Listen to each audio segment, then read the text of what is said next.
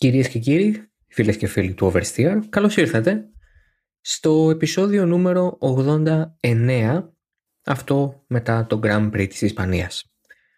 Ο έκτος κατά σειρά αγώνας της χρονιάς, πέρασαν κιόλας 6 από τους 22 τελικά και όχι 23, καθώς το Grand Prix της Ρωσίας δεν ε, θα αντικατασταθεί από κανένα για τη φετινή χρονιά και ήταν ο πρώτος αγώνας των μεγάλων αναβαθμίσεων. Το λέγαμε από την αρχή της χρονιάς ότι αφενός οι αναβαθμίσεις θα είναι πάρα πολύ σημαντικές για την έκβαση του πρωταθλήματος ε, τόσο στις ε, μπροστά θέσεις όσο και στο midfield και επίσης ε, λέγαμε ότι το πρώτο ορόσημο για αυτό θα είναι το Ισπανικό Grand Prix, η πίστα της Βαργελόνης είναι πάρα πολύ γνώριμη για τις ομάδες και είναι μια καλή ευκαιρία να εισάγουν ε, νέα μέρη, να δοκιμάσουν νέα πράγματα, καθώς ε, έχουν και τα δεδομένα από τις ε, χειμερινές δοκιμές, οπότε είναι πολύ πιο εύκολο για εκείνες να κάνουν συγκρίσεις και να δουν αν όντως αυτά που έχουν επιλέξει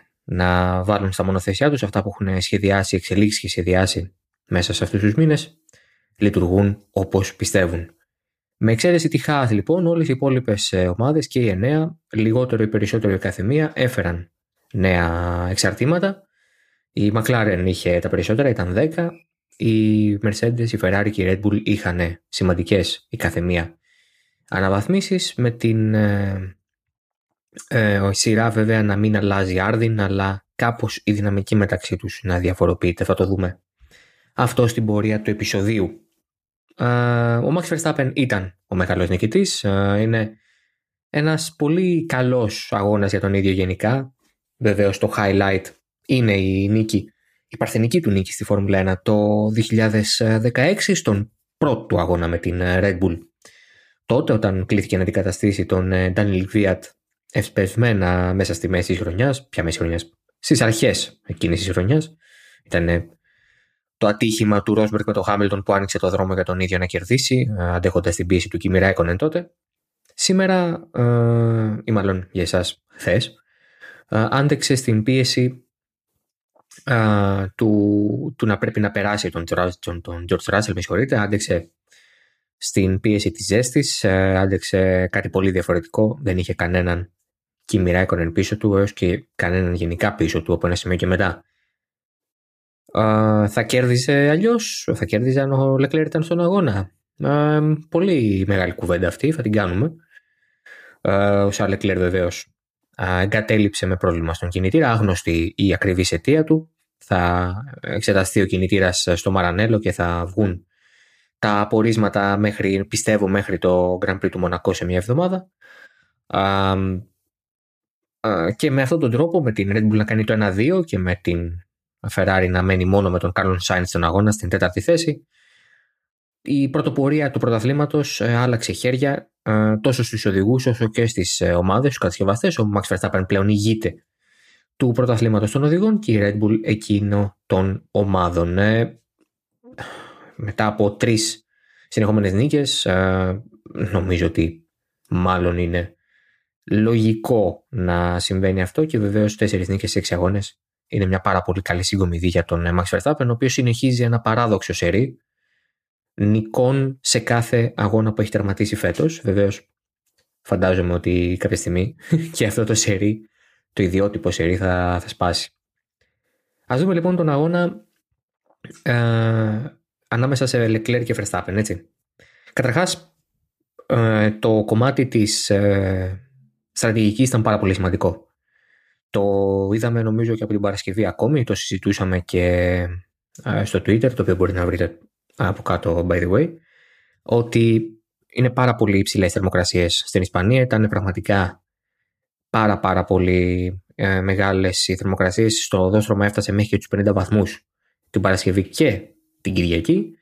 Α, αφόρητη ζέστη ε, και παρά το γεγονός ότι ήταν οι, οι τρεις πιο σκληρές γόμες ε, στην διάθεση των ομάδων και των οδηγών, η σε 1, σε 2 και σε 3, Εν τούτης, το ζήτημα της φθοράς και του degradation υπήρχε ακόμα και βεβαίως αυτό ε, έπαιξε μεγάλο ρόλο στον, ε, στο τελικό αποτέλεσμα. Και ε, προέβλεψα ότι θα γίνει κάτι σαν την Ισπανία του 2013 που είχαν γίνει πάρα πολλά pit stop σε εκείνον τον αγώνα με τα τότε ελαστικά της Πιρέλη, τα οποία πραγματικά ε, διαλύονταν με 10 γύρους πίεσης.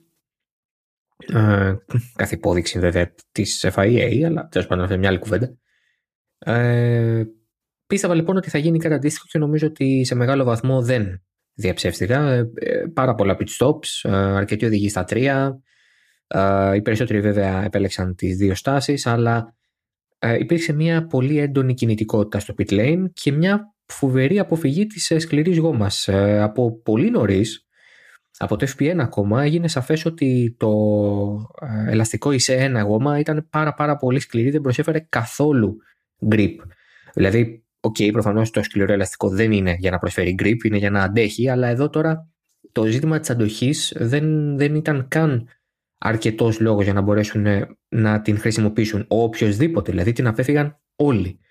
Και αυτό δείχνει ότι δεν ήταν ελαστικό αγώνα, δεν ήταν καθόλου καλή επιλογή, αλλά ε, θα ήταν περίεργο να πάνε στη σε 2, σε 3, σε 4, γιατί μετά η σε 4 θα ήταν πάρα πολύ υπερβολική ακόμα και για τις χαρακτήρες υπό αυτές τις ε, συνθήκες. Σε κάθε περίπτωση, το μεσαίο και το μαλακό ελαστικό. Ε, πρωτοστάτησαν στις ε, στρατηγικές. Ε, και αυτό ήταν που δούλεψε αρκετά, το μεσαίο ελαστικό, που δούλεψε αρκετά η Ferrari και η Red Bull την Παρασκευή. Την Παρασκευή που φάνηκε ότι ο Leclerc είχε πολύ μεγάλο πρόβλημα με φθορά και το είχε όντως.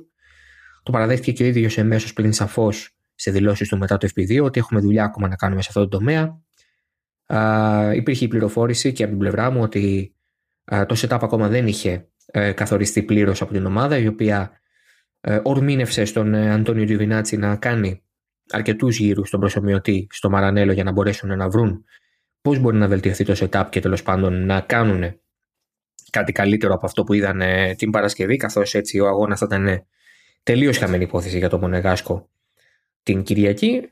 Πράγματι, οι αλλαγές που γίνανε υιοθετήθηκαν στο FP3, γι' αυτό και ο Λεκλήρ έκανε και κάποια runs με πολλά καύσιμα και την μαλακή γόμα τελικά, καθώς είδαν ότι αυτό το ελαστικό θα χρησιμοποιηθεί σίγουρα στην αρχή του αγώνα, δηλαδή ότι με αυτό το ελαστικό θα ξεκίναγαν όλοι τον αγώνα. αλλά η αλήθεια είναι ότι ε, νομίζω πως για τον Leclerc το καλύτερο είναι το γεγονός ότι οι αναβαθμίσεις έχουν δουλέψει. Το κλίμα από την ε, Ferrari είναι ότι ό,τι εισήγαγε η ομάδα έχει λειτουργήσει όπως ήθελαν. Ε, πιο συγκεκριμένα το πάτωμα και πίσω πτέρυγα ήταν τα μεγάλα οι μεγάλες αλλαγές και φάνηκε ότι ε, δεν ήταν καθόλου κακές επιλογές και δούλεψαν όπως πίστευαν και περίμεναν ε, και ήταν και αρκετά ικανοποιημένοι με τη φθορά μετά και τις αλλαγές στο setup που έγιναν για να πάμε να τρέξουμε τελικά στο, στον αγώνα. Νομίζω ότι το πολύ σημαντικό για τους Ιταλούς σε ένα πάρα πολύ κακό όπως το αποδείχθηκε τελικά τρίμερο, πολύ απογοητευτικό είναι ότι φαίνεται να έχουν λύσει σε μεγάλο βαθμό το πρόβλημα του degradation, το πρόβλημα της φθοράς, της υπέρμετρης ε, φθοράς, γιατί όλα τα ελαστικά φθυρώνται αν μη τι άλλο, της υπέρμετρης φθοράς, της πολύ γρήγορης ε, φθοράς, η οποία καταστρέφει το ελαστικό και μαζί καταστρέφει και το γερολόγιο σου. Ήταν ένα καλό crash test γενικά η Βαρκελόνη. Είναι μια πίστα η οποία έχει από όλα τα, τα στοιχεία και ήταν και πάρα πάρα πολύ υψηλές θερμοκρασίες όπως είπαμε και πριν. Σημαίνει αυτό ότι αν ο Leclerc δεν εγκατέλειπε από πρόβλημα στον κινητήρα, ο Verstappen ε, δεν θα κερδίζει καθόλου ή δεν θα είχε κάνει ελπίδα; Νομίζω πως όχι. Ε, ο Verstappen είχε πάρα, πάρα πολύ καλό ρυθμό.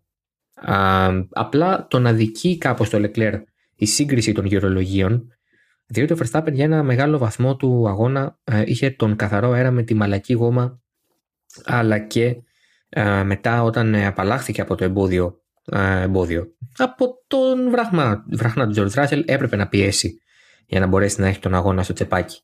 Ο Λεκλέρ δεν χρειάστηκε νομίζω να πιέσει καθόλου. Με το λάθος που έκανε ο Verstappen στην στροφή 4 πήρε πάρα πολύ μεγάλο αέρα. Μετά ο Ράσελ συνεχώς καθυστερούσε. Τον Verstappen ε, δεν μπορούσε ο Ολλανδός να περάσει και με το πρόβλημα στο DRS.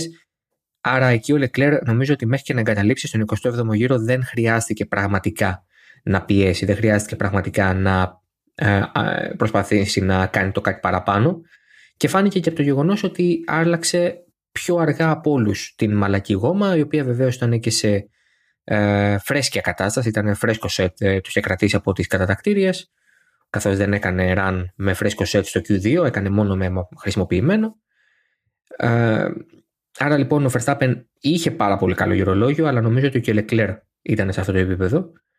Και αν, αν όχι να κέρδιζε ο Λεκλέρ, νομίζω ότι δεν θα δυσκολευόταν. Ε, αν, συγνώμη, αν όχι να κέρδιζε άνετα ο Λεκλέρ, νομίζω ότι δεν θα δυσκολευόταν τόσο πολύ.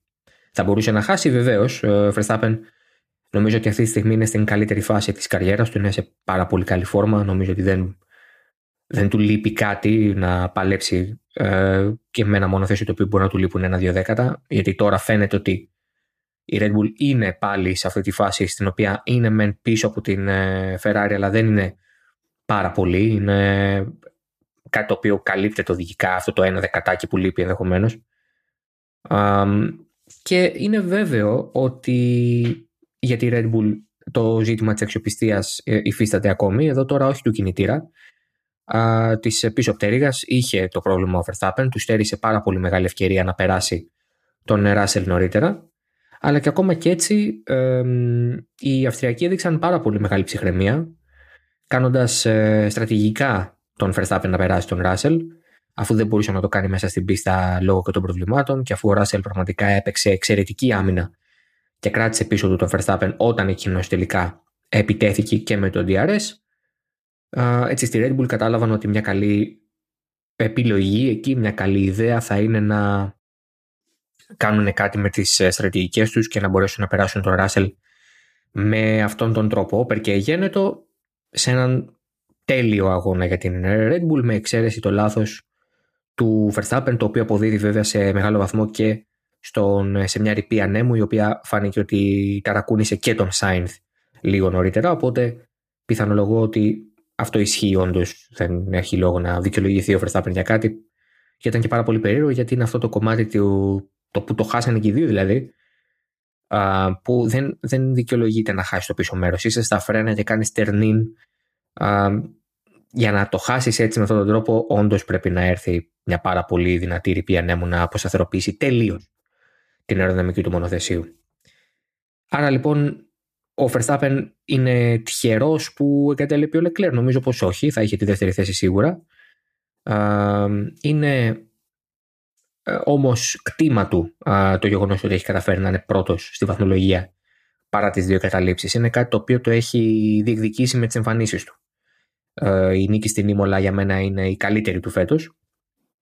Σε ό,τι έχει να κάνει με το οδηγικό κομμάτι και με το πόσο καλά τα πήγε στις ε, μεταβαλλόμενες συνθήκες. Το, το, την νίκη στο Μαϊάμι ήταν το ότι το μονοθέσιο πραγματικά ήταν σε εξαιρετική κατάσταση. Η Ferrari δεν είχε καμία ελπίδα και εδώ στην Ισπανία θα, ήταν, θα μπορούσε να είναι κάλλιστα δεύτερος και να έχει ψαλιδίσει ακόμη περισσότερο τη διαφορά από τον Λεκλέρ. Τώρα κατάφερε να τον περάσει κιόλας. Θα γινόταν κάποια στιγμή ενδεχομένως. Για μένα, αυτοί οι δύο θα δίνουν μάχη για το πρωτάθλημα για όλη τη διάρκεια της χρονιάς. Και επιμένω ότι δεν έχει τελειώσει τίποτα, γιατί διαβάζω ήδη πάρα πολλές ε, πεσημιστικές απόψεις, ε, είτε από την άλλη είτε από τη μία, από την άλλη πλευρά, μάλλον ότι για τη Ferrari ακούω πούμε, ότι τελείωσαν όλα, για τη Red Bull όταν έχανε η Red Bull ακούω ότι τελείωσαν όλα και η Ferrari θα το πάρει άνετα και όλα αυτά. Ε, θα σας καλέσω να θυμηθείτε το 2021, το οποίο δεν έχουν περάσει πολλοί μήνες από όταν ολοκληρώθηκε, και να δείτε πόσο πολύ λέγατε και λέγαμε ενδεχομένως τέτοια πράγματα για το Verstappen εναντίον Hamilton. Πόσο εύκολα, ειδικά μετά το Μεξικό θυμάμαι τότε που κέρδισε ο Verstappen, πόσο εύκολα είχαν πει όλοι τελείωσε το πρωτάθλημα, δεν υπάρχει περίπτωση ο Χάμιλτον να το πάρει και όλα αυτά. Και ε, δεν, δεν, δεν συμμερίστηκα ποτέ αυτή την άποψη. Δεν συμμερίστηκα ποτέ ε, αυτή την οπτική, γιατί ε, η Φόρμουλα είναι ένα πάρα πολύ περίπλοκο σπόρο. Ε, οι δυναμικές του είναι πολύ ιδιαίτερες και σπάνια τα πράγματα είναι άσπρο μαύρο. Υπάρχει πάρα πολύ γκρι εκεί ανάμεσα. Νομίζω ότι υπάρχουν όλα τα χρώματα, όλα τα, όλα τα χρώματα του ορατού φάσματος γιατί είναι πάρα πάρα πολύ δύσκολο να προβλέψεις το πώς θα λειτουργήσει κάτι σε κάθε πίστα, το πώς θα μπορέσει να ξεκλειδώσει απόδοση κάθε ομάδα από το μονοθέσιό της, σε τι φόρμα, σε τι κατάσταση θα βρίσκεται ο κάθε οδηγός. Είναι πάρα πολλοί παράγοντες και τώρα μόλις ανέφερα τους πιο προφανείς ενδεχομένως και αυτούς που θα μπορούσε να σκεφτεί οποιοδήποτε. Αλλά αυτή είναι η πραγματικότητα. Το σπορ στη φύση του είναι πάρα, πάρα πολύ περίπλοκο. Έχει πολλές διαφορετικές, έχει πολλούς διαφορετικούς παράγοντες μάλλον που επιδρούν ε, πάνω στα αποτέλεσματα που βλέπουμε. Ένα τέτοιο παράδειγμα για μένα είναι η Χάς. Η Χάς ήταν η μοναδική ομάδα η οποία δεν έφερε αναβαθμίσεις, όπως είπαμε και πριν. Το μόνο που έκαναν ήταν να ενισχύσουν κάπως το πάτωμα, τίποτε άλλο. και φάνηκαν στις κατατακτήριες άκρος άκρος ανταγωνιστικοί. Και νομίζω ότι ο Μάγνουσεν, αν δεν είχε την επαφή με τον Χάμιλτον, θα ήταν σε πολύ καλή θέση και για τον αγώνα, ενδεχομένως και στη δεκάδα. Άρα λοιπόν είναι τόσο ευμετάβλητα όλα, είναι τόσο λεπτές οι ισορροπίες, ειδικά φέτος που όλοι ξεκινήσαν από λευκό χαρτί και προσπαθούν αγώνα με τον αγώνα να μάθουν περισσότερα πράγματα για τα μονοθεσιά τους, καθώς και βεβαίως τα εξελίσσουν. Ε, όλα είναι ανοιχτά, για μένα δεν έχει ολοκληρωθεί τίποτα. Αυτό που βλέπουμε όμως είναι μια σαφής ε, αλλαγή στη δυναμική, με τον Verstappen πλέον να έχει το πάνω χέρι, με τη Red Bull να έχει το πάνω χέρι και με τη Ferrari να καλείται να ξεπεράσει το ένα εμπόδιο μετά το άλλο, τον ένα σκόπελο μετά τον άλλον. Α, και εκεί είναι που θα πρέπει να δείξει ότι έχει το μέταλλο να πάει για πρωταθλητισμό. Η Ferrari που έχει χτίσει ο Ματία Μπινότο, η Ferrari η οποία έχει για οδηγό τον, ε, έχει για ηγέτης μάλλον τον Σαρλ Leclerc, η ομάδα η οποία λειτουργεί με, την, ε, με τον ισομοιρασμό των ευθυνών, με την απόδοση των ευθυνών σε όλους, με την ε, προσπάθεια να μην υπάρχει το blame game και αυτή η δακτυλοδεικτούμενη ας πούμε, συμπεριφορά που, υπήρχαν, που υπήρχε στα προηγούμενα χρόνια, που αν έκανες κάτι λάθος στη Ferrari, πολύ απλά θα το άκουγες για πάρα πολύ καιρό. Α, να δούμε αυτή λοιπόν η έκδοση της Ferrari, η New Age έκδοση της Ferrari, ε, πώς μπορεί να αντιδράσει σε αυτές τις συνθήκες. Ε, ο Leclerc το έχει μέσα του, παρά το ότι κάνει λάθη και είναι επιρρεπή σε λάθη, το έχει μέσα του να μπορεί να τα ξεπερνά και να τα, να τα ξεχνά γρήγορα. Αυτό είναι ένα ατού το οποίο πολλοί άλλοι, πολύ πολύ πιο έμπειροι και πρωταθληματικοί οδηγοί δεν το είχαν ποτέ στις καριέρες τους, σε να κοιτάω ο Σεμπάστιαν Φέτελ. Ε, το γεγονός ότι το έχει ο Λεκλέρ είναι εξαιρετικό για τον ίδιο. Αλλά απ' την άλλη έχει και έναν άνθρωπο απέναντί του, ο οποίος το είπα και πριν, το, το τονίζω και τώρα. Ο Max Verstappen είναι στην καλύτερη φάση της καριέρας του, κατά τη δική μου γνώμη. Νομίζω πως είναι σε πάρα πάρα πολύ δυνατή κατάσταση και μπορεί να παλέψει για το ε, πρωτάθλημα ε, ακόμα και αν το μονοθέσιο του κάπου υστερεί ενδεχομένως στα κλειστά κομμάτια ή οτιδήποτε τέτοιο. Ας προχωρήσουμε τώρα στους έτερους πρωταγωνιστές της, ε, της Κυριακής. Νομίζω όλο του τριημέρου, να είμαι ειδικαίος, όλο του τριημέρου. Η Mercedes έχει ακούσει πολλά ε, για αυτή τη φετινή της απόδοση, αυτό είναι αλήθεια. Και τα περισσότερα δεν είναι άδικα. Είναι μια ομάδα η οποία από τα ψηλά, τα πολύ πολύ ψηλά, τις ε, συνεχόμενες κατακτήσεις πρωταθλημάτων, τις νίκες, όλα αυτά, έχει φτάσει πλέον να παλεύει για την τρίτη θέση. Αλλά ε, με την αναβάθμιση της Ισπανίας νομίζω ότι έχει καταφέρει να κάνει ένα πάρα πάρα πολύ σημαντικό βήμα μπροστά. Και το λένε πλέον και ε, οι οδηγοί της, και ο Τζορτ Ράσελ και ο Λιούις Χάμιλτον, οι οποίοι οδήγησαν αμφότεροι φανταστικά την Κυριακή, ο καθένας ε, έχοντας πολύ διαφορετικό αγώνα να διανύσει. Η Mercedes λοιπόν ε, είχε το μεγάλο πρόβλημα του porpoising. Το, οι αναπηδήσεις λοιπόν οι οποίες προκύπτουν όταν ε, στολάρει ο αέρας κάτω από το μονοθέσιο, ένα γνωστό πλέον πρόβλημα μπήκε γι' αυτός στο λεξιλογιό μας τους τελευταίους τρεις μήνες, ε, δεν επιτρέπουν στην ομάδα, δεν επέτρεπαν τουλάχιστον στην ομάδα να τρέχει το μονοθέσιο στο ύψος που ήθελε. Το setup της ήταν πάντα προσαρμοσμένο, ώστε να έχει πιο ψηλό πίσω μέρος, ελαφρώς, δεν υπάρχει rake πια στα φετινά μονοθέσια, αλλά ήταν λίγο πιο ψηλά το μονοθέσιο, ούτως ώστε να μπορεί να αποφεύγεται το φαινόμενο του porpoising και αυτό όχι πάντα με επιτυχία. Και αφού λοιπόν ανέβαινε πολύ το ύψος και ανέβαινε πάνω από το επιθυμητό για να μπορέσει η ομάδα να εκμεταλλευτεί όλη την κάθε που μπορεί να παράξει το πάτωμα, να παραγάγει μάλλον το πάτωμα, το ποσοστά, έχανε πάρα πάρα πολύ σε χρόνο. Ε, έτσι λοιπόν αυτός ο φαύλος κύκλος ανατροφοδοτεί το συνεχώς. Ένα μονοθέσιο που προκαλείται, στο οποίο προκαλείται proposing ακόμα και όταν το ύψος είναι ε, ανεβασμένο. Ε, μετά χαμένη απόδοση αλλά παραμένει και το proposing οπότε συνεχίζεις να παραμένεις με ψηλό ε, αυτοκίνητο οπότε συνεχίζεις να χάνεις χρόνο οπότε συνεχίζεται να έχεις proposing δηλαδή μια, μια λούπα η οποία απλά δεν έσπαγε ποτέ. Δεν υπήρχε τρόπος για τη Mercedes ε, μέχρι και τώρα τουλάχιστον όπως φαίνεται να σπάσει κάπως αυτό το συνεχώς ε, αυτό το συνεχές loop και να πει ok λύνοντας το proposing κατεβάζοντας το ύψος του μονοθεσίου αυξάνουμε και την απόδοσή του. Όπερ και έγινε το. Η Mercedes κατάφερε με τις αναβαθμίσεις της οι οποίες ήταν κυρίως στο πίσω μέρος και κυρίως στο πάτωμα να ενισχύσει κάπως ε, το πάτωμα, να μπορέσει να το κάνει λιγότερο επιρρεπές στο porpoising και ε, ως αποτέλεσμα αυτού να μειώσει το ύψος. Και με το που το έκανε αυτό, ε, πείτε το μου κι εσείς αν το είδατε, εγώ δεν παρατήρησα ε, καθόλου porpoising, ε, ίσως κάποιο λίγο κάτι, αλλά αυτό είναι κάτι το οποίο πάνω κάτω έχουν όλες οι ομάδες και το ζήτημα πλέον με το porpoising δεν είναι να εξαλειφθεί αλλά να περιοριστεί σημαντικά. Πάντα θα υπάρχει, τέλος πάντων ως τώρα θα υπάρχει, δεν έχει αλλάξει κάποιου κανονισμούς που να το περιορίσει αυτό. Ε, οπότε όλοι προσπαθούν απλώς να το ε, μαζέψουν, να το μειώσουν σημαντικά.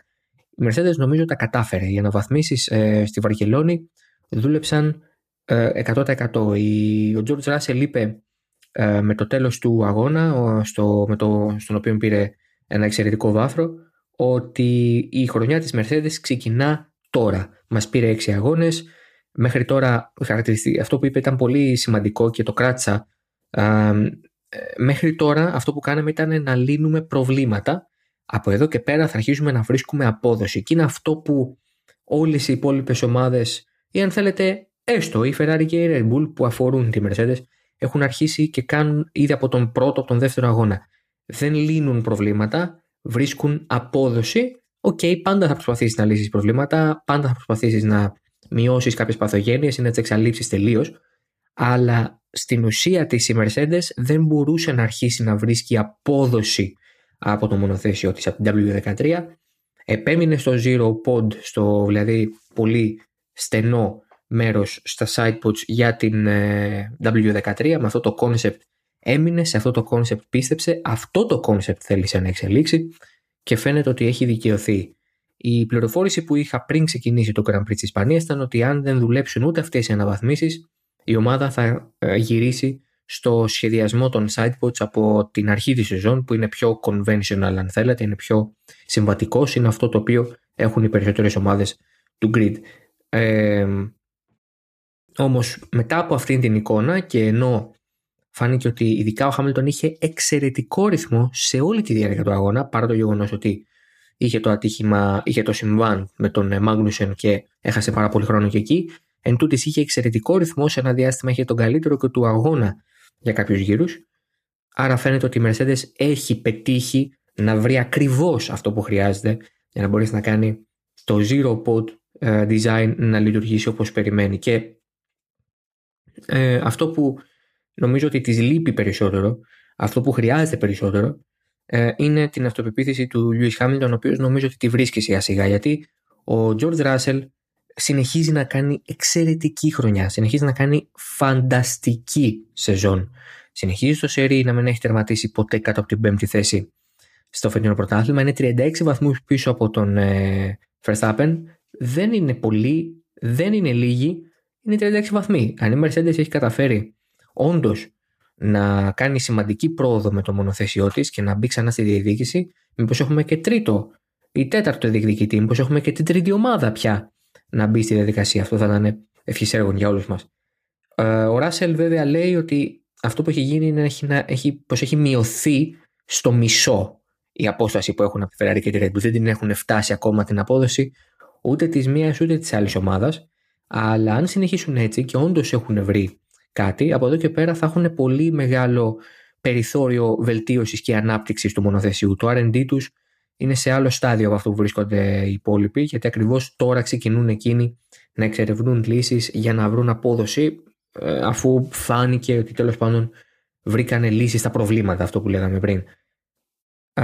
για μένα ο Ράσελ είναι σε μια ε, φοβερή ε, σε ένα φοβερό ε, run. Έχει ε, το momentum με το μέρος του. Είναι εξαιρετικό το πώς νιώθει ότι μπορεί να ηγηθεί αυτής της ομάδας. Η εμφάνισή του στην Βαρκελόνη, η εξαιρετική άμυνα στον Verstappen, το πόσο ωραία πάλεψε μαζί του, το γεγονός ότι, OK, okay, ηττήθηκε, αλλά λογικό και να ηττηθεί. Η Mercedes δεν είναι ακόμα στο επίπεδο της Red Bull σε απόδοση. όλα αυτά νομίζω συνθέτουν ένα εξαιρετικό σκηνικό για τον ίδιο. Ε, λέει στα αφεντικά της ομάδας ότι εδώ είμαι, ε, είμαι παρόν, είμαι πάρα πολύ διαγωνιστικός. Επί της ουσίας τους λέει ότι όταν φύγει ο Χάμιλτον μπορείτε να βασιστείτε σε μένα για την ηγεσία της ομάδας. Μπορεί να γίνω εγώ φύση και θέση αρχηγός αυτής της ομάδας ε, στο οδηγικό κομμάτι. Και είναι αυτό που χρειάζεται και ο ίδιος για να μπορέσει να τα βάλει με έναν άνθρωπο όπως είναι ο Λιούις Χάμιλτον. Δεν είναι σύγχρονο φαινόμενο να βλέπουμε τον 7 ε, πρωταθλητή να χάνει από τη μέη του. Είναι κάτι το οποίο επί της ουσίας έχει συμβεί δύο ή τρεις φορές στην καριέρα του. Και οι δύο άνθρωποι που τον έχουν κάνει να νιώσει ε, την πίεση μέσα στην ίδια την ομάδα είναι ο Φερνάντο Αλόνσο, μάλλον τρεις, ο Φερνάντο Αλόνσο, ο Τζένσον Μπάτον και ο Νίκο Ρόσμπερκ. Κανείς άλλος ε, δεν έχει καταφέρει να το κάνει αυτό έστω και σε μικρό βαθμό ούτε ο Μπότας, ε, ούτε ο Κοβαλάινεν βεβαίως. Ε, δηλαδή, ο Ράσελ είναι ο επόμενος λοιπόν που τον, που τον κάνει να νιώθει αυτήν την ε, πίεση και αυτήν την ε, ανάγκη να πρέπει να κάνει το κάτι παραπάνω. Και ξαναλέω, είναι δύσκολο να το αποδώσουμε κάπου αυτό. Το λέω και στα προηγούμενα podcast. Δεν, δεν είναι απλώς ένας παράγοντας. Ε, το επιχείρημα έχει συνηθίσει να οδηγεί κακά μονοθέσια, η Mercedes είναι κακό μονοθέσιο, άρα νιώθει πιο άνετος. Καταρρύπτεται από την εμφάνισή τους στη Βαρκελόνη. Η Mercedes δεν ήταν καθόλου κακή στη Βαρκελόνη. Ήταν μια χαρά, ήταν σε πάρα πολύ καλό επίπεδο. Το βάθρο ήρθε ε, βέβαια λόγω της εγκατάλειψης του Leclerc αλλά και πάλι η Mercedes είχε το ρυθμό για να είναι τουλάχιστον τέταρτη όχι από ατυχίες και από οτιδήποτε περίεργο. Ε, η ανάκαμψη του Χάμιλτον νομίζω το δείχνει αυτό. Το μονοθέσιο ήταν πάρα πολύ καλό, είχε πολύ ρυθμό μέσα του. Ο Βρετανός το βρήκε αυτό και μπόρεσε να κάνει εξαιρετικούς γύρους συνεχόμενους για να κερδίζει τη μία θέση μετά την άλλη. Και θα τερμάτιζε τέταρτος αν δεν είχε διαρροή υγρών και έπρεπε να αφήσει λίγο για να μπορέσει να τερματίσει με ασφάλεια τον αγώνα. Οπότε είναι σαφές ότι στο κομμάτι της, ε, της, του αν ο Ράσελ έχει συνηθίσει να οδηγεί παρτάλια, παρτάλινο και Mercedes, για μένα δεν υφίσταται τότε πριν και πολλό δε μάλλον δεν υφίσταται τότε τώρα. Ε, μπορεί να αλλάξει κάτι και ο Χάμιλτον να περάσει μπροστά και να δείξει ξανά τον, εαυτό, τον, τον dominant, έτσι, τον κυρίαρχο εαυτό του βεβαίως. Ενώ ο Λιούι Χάμιλτον δεν τον ξεγράφει ποτέ.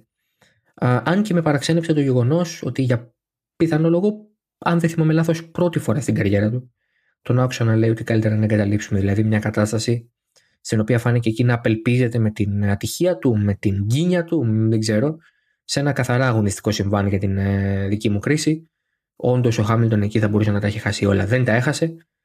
Α, συνέχισε και έκανε εξαιρετικό αγώνα. Ένας ε, αγώνας στον οποίο δικαίως πήρε το Driver of the Day. Δεν, δεν τίθεται καν αμφιβολία γι' αυτό. Θα ήταν ανάμεσα για το, στον εκείνον και τον Ράσελ.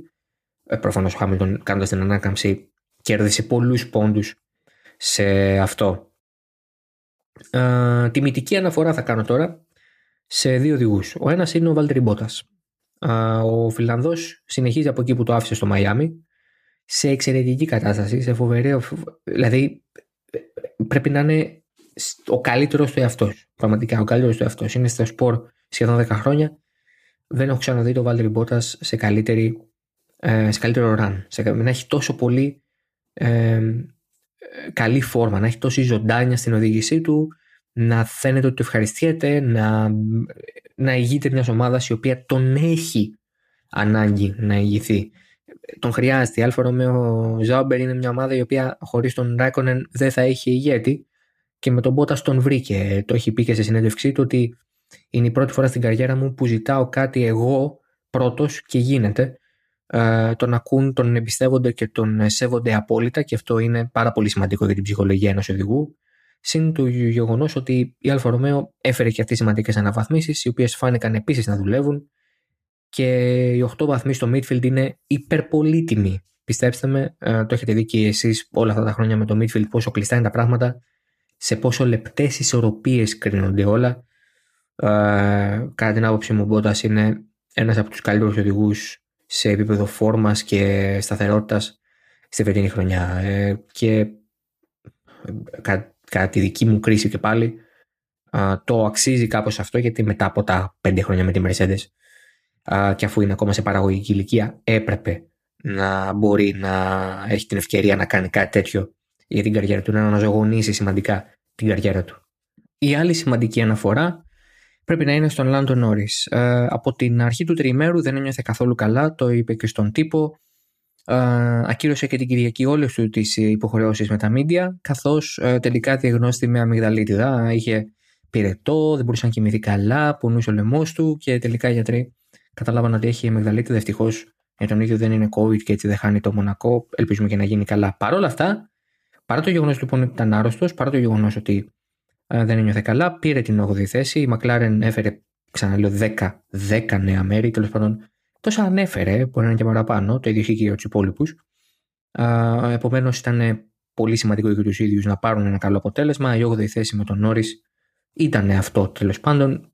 Ο Ριτάνι Ρικέρδο για ακόμη μια φορά κατώτερο των περιστάσεων εκτός δεκάδας. Για να είμαι δίκαιος, πρέπει να κάνω και μια τρίτη τιμητική αναφορά. Αυτή είναι βεβαίως προς τον Φερνάντο Αλόνσο. Ξεκίνησε 20, θα ξεκίνησε και 17ο, άλλαξε κινητήρα όμως, πήρε το τέταρτο καινούριο πηγιού και έτσι ξεκίνησε 20ο, όχι Γιάννης Γιαννάκης, ε, και κατάφερε μέσα στον πρώτο γύρο να πάρει 6 θέσεις και μετά μέσα στον αγώνα να ανέβει μέχρι την ένατη θέση, πήρε δύο βαθμούς.